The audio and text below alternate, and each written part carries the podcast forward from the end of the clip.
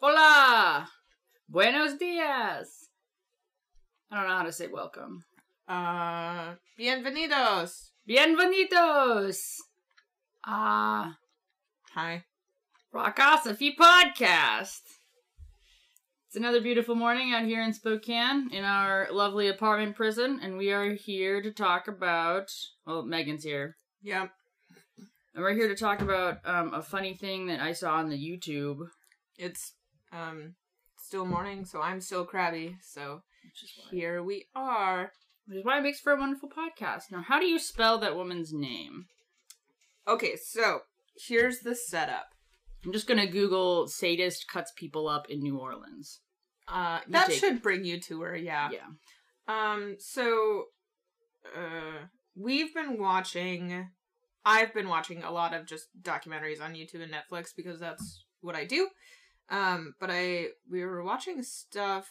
It's from a, really old series that used to run on History Channel called Haunted History, and there's a playlist of it on YouTube. So we've been watching that, and the haunted New Orleans episode comes on. And then it starts talking about uh, Madame Lalaurie and uh, Marie Laveau. Um, and if you're an American Horror Story fan, you should recognize those names from season three of Coven, because those are characters. But the show is talking about, you know, how they died and what happened to them, and of course, Madame Lalaurie. Uh, did your Google find anything? Yeah, um, I did Google, in fact, um, sadist cuts people up in New Orleans, and I got Delphine LaLaurie, Mm-hmm. and also something called the Axeman. Oh, So the Rockrat's version of this is that we're doing a diamond painting, and this fun ghost stuff is running in the background, which I think is fun because I need to have a ghost experience because I need to know. And the narrator describes the scene of Madame LaLaurie and her husband's attic as sadistic and medical experimenty. But they also never say that the people were alive. So let's just remove the horror here that these were human people, that they were like stitching together in weird angles and Frankensteining and stuff. But it's not a medical experiment if all of your test subjects are dead. And maybe that's not true, but that's just knitting corpses together. Like, Well, and see, you you think about this situation differently because where my mind goes is sadism is a very specific term that I feel like the meaning has changed over the years. So were they actually sadists, meaning they derive sexual pleasure from the pain of others? it has to be sexual? Well, in in the modern term, yeah. Hmm. Um but you wouldn't be you wouldn't be diagnosed as a sadist or you wouldn't be called a sadist if it's a consensual situation so um the the in my experience the bdsm community has a lot of strong feelings about the words sadism and masochism because they've been used against them in the past but um the the psychology and the counseling community, our views have, have changed and we've kind of allowed room for these consensual situations. I think maybe you should explain to our listeners why you have so much experience with the BDSM community, Megan. Um, yeah.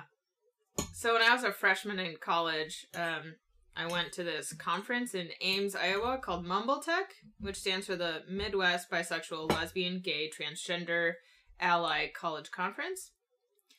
And I went three times in college, and I uh, made some impulsive decisions to go to conference sessions on BDSM, where I learned a lot about the community. And then I wrote a lot of papers about the community in college and did a lot of research and did an ethnography of sorts and spoke with a lot of people who were active participants in the community. And so now it's just kind of a sexual subculture that I happen to know a lot about. It does have a big shock value with your It- squirrely petiteness. It does. I got a lot of mileage out of that knowledge in my um, creative writing and nonfiction writing courses.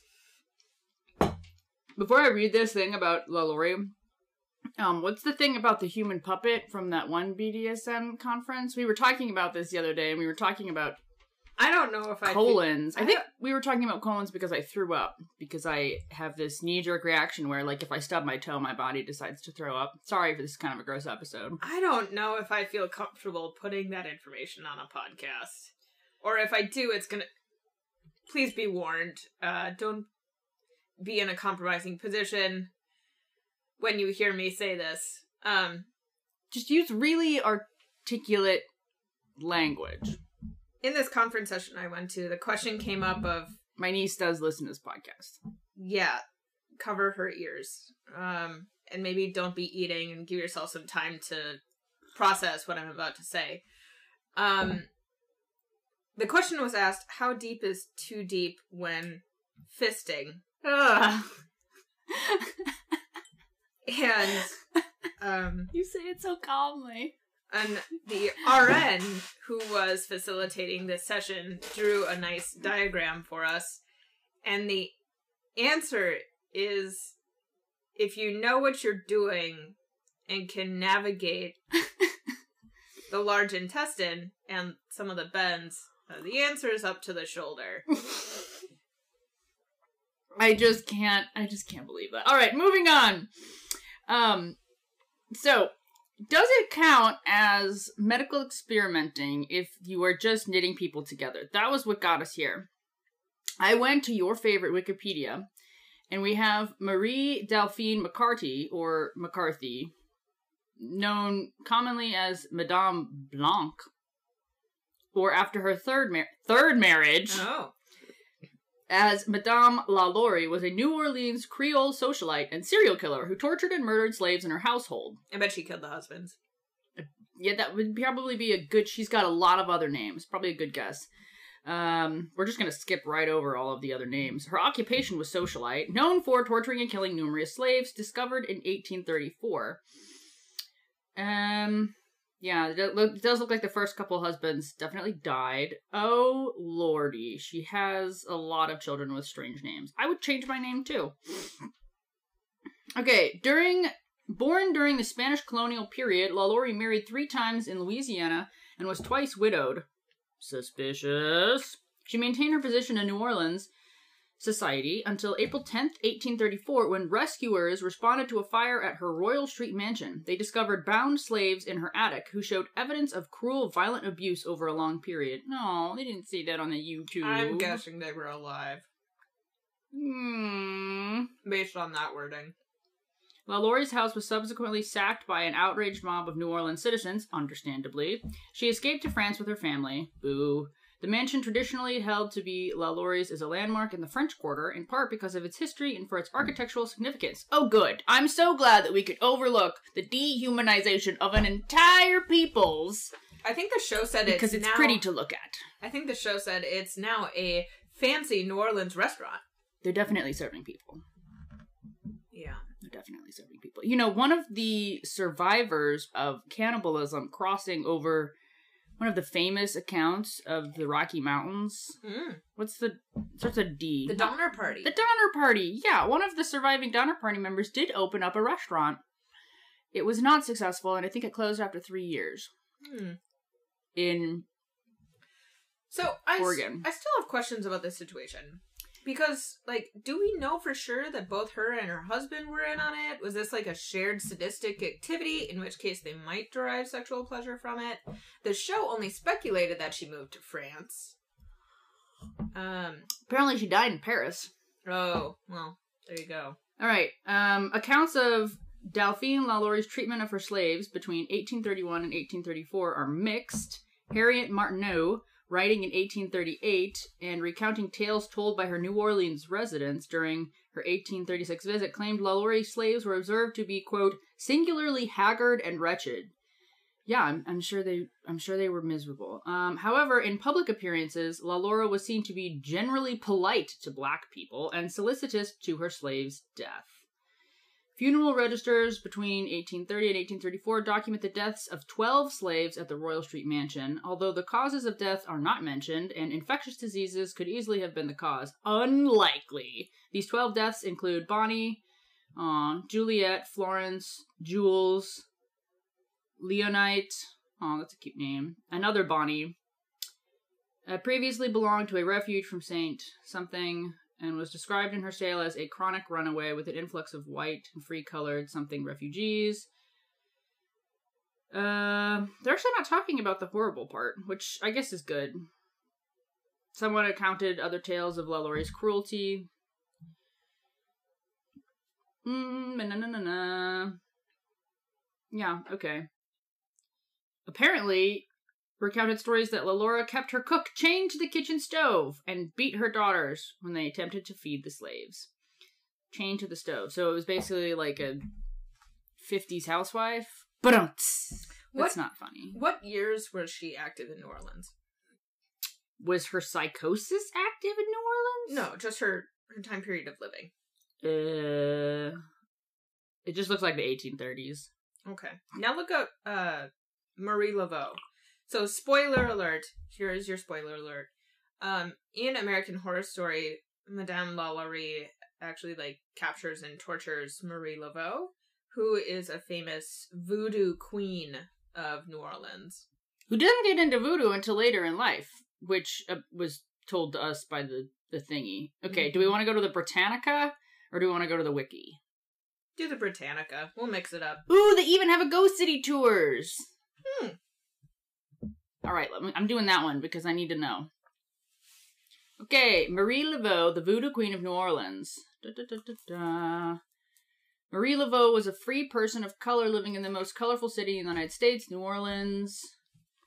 Um, an article in the New York Times or in the New Orleans Times adoringly remembered Marie Laveau as quote gifted with beauty and intelligence. She ruled her own race and made captive of many of the other. That's weirdly racist phraseology, but apparently she was also Native American, Indian, black, and white, which It described her as a mulatto. which that's cool but it also just said that because she was more than like two races that's what made her free which doesn't really i don't understand new orleans culture. A creole woman with her own set of rules and strong beliefs was surrounded by the political and religious influence of wealthy white men. That does sound like it would breed some kind of crazy um Marie Laveau was a trailblazer for all women. Her strong convictions, the early life of Marie Laveau. Does it have her years? She it was deduced that she was born in the French Quarter in 1801. Oh, so they might have been around at the same time. Maybe they were moderns.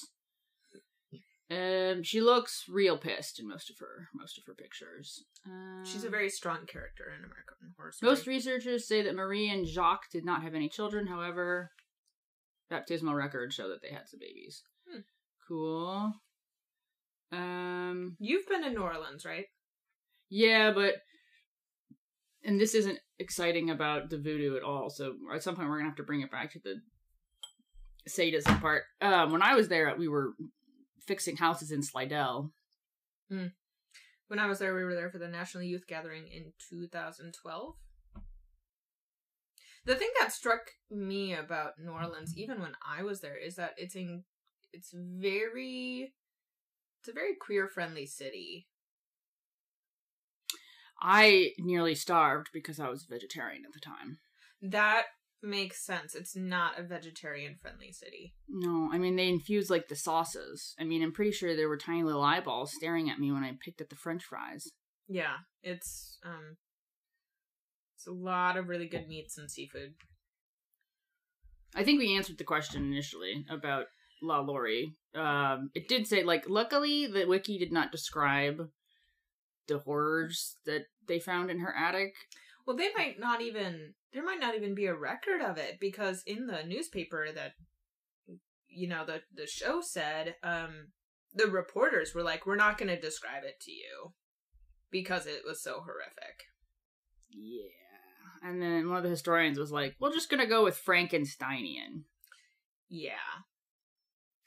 which So, all right, in our in our last few minutes, these stories often come with this duplicity, where this socialite and like a lot of the stories of the aristocracy as vampires had this very entertaining, charming personality where they threw lots of parties. She was an excellent ball host, whatever.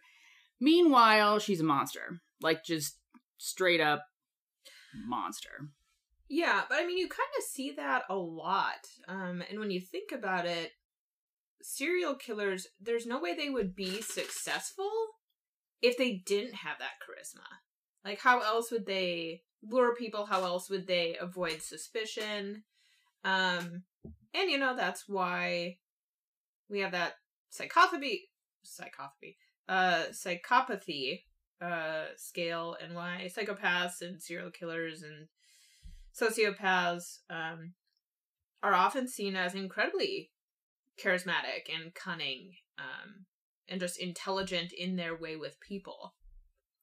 So I think my question for someone who understands the creepy navigations of the metaphorical intestines that run inside the mind of serial killers, just let that metaphor marinate for a second. Is that something that I mean, it's not like they've discovered more horrible bodies in France. Like a mob was like, "Oh no, you're a monster. Let's destroy the house and let's try to lynch you and all these other things." She and her family run away to France. You, you just stop. I mean, what kind of? How do you? I don't. Here's my hypothesis, and take it with a grain of salt. Um, for someone who gets a lot of positive feelings or positive reinforcement from those activities, I highly doubt that she stopped craving or wanting to engage in those activities. But it's different when you have access to your own slaves that you can torture without anyone being suspicious of you and wandering around in Paris. You know, on So- some level, it's just accessibility. So she's just like walking around waiting for people to trip and fall on their face and like giggling to herself or she's just drinking herself into oblivion because she can't feed on the suffering of others.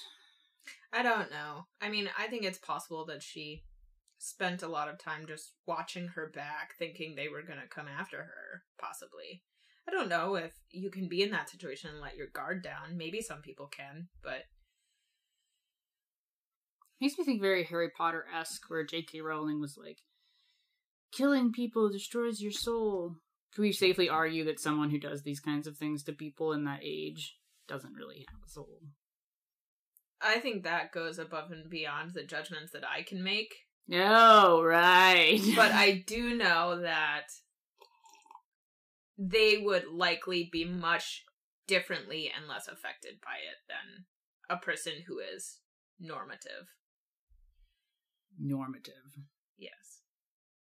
Well, I'm going to lean on my initial observation that if they were dead when these things were happening and they were getting like skin grafted onto each other and eyeballs taped to weird places or whatever it is that they were doing, um, don't make that face. That you don't know that's not what happened. Uh, it doesn't count as a medical experiment because she's just being a freakazoid. I would argue that it would be considered a medical experiment experiment just because the work and research we do on cadavers is still put within the biological medical realm. Yeah, but they're not. Okay, well, feel free to comment on what you think. But she's just a she's just a monster. Right, and I doubt she was trained in medicine and it's not for a medicinal purpose. Right. So is it a medical experiment with like a psychopathic child cuts off a dog's tail or something? Like is that like, oh, I wanted to see what would happen? Like, oh, I stapled this person's arm under their face. What's gonna happen? I don't know. I mean, when you put it that way, I guess, but there's a difference between children experimenting and trying to figure that stuff out and adults who would fully understand the consequences. Okay. Well, uh, final thoughts. That was my final thought that that I I think it doesn't count if they're dead and she's doing it because she's getting some kind of weird tingly jollies. Um, you know, what I want to say is if you know of anyone who's engaging in any of these behaviors or has these obsessions, uh, please bring that to a professional's attention. No, this is not a PSA. okay, but that's like because I I've interacted with these individuals and um you know some interventions need to happen. That's definitely an, a whole other episode. I know, I know. But it's morning and that's I'm getting into work mode. All right, the rockosophy angle here is Oh geez, help me out here. We got to put like a um this rock. is a a true blue human experience that we can learn from. Don't staple people's bo- body parts. Yeah, or some people are inclined to torture and maim and experiment on their slaves. I wonder where those people fit into like the short, nasty, brutish lifestyle of hunter gatherers. Where they just had to be healthy and functional and then drop dead at 25. That sounds like a, another episode. I think we're running out of time. Right. Okay. Well, thanks for tuning in. Send us your comments. Have a wonderful Thursday.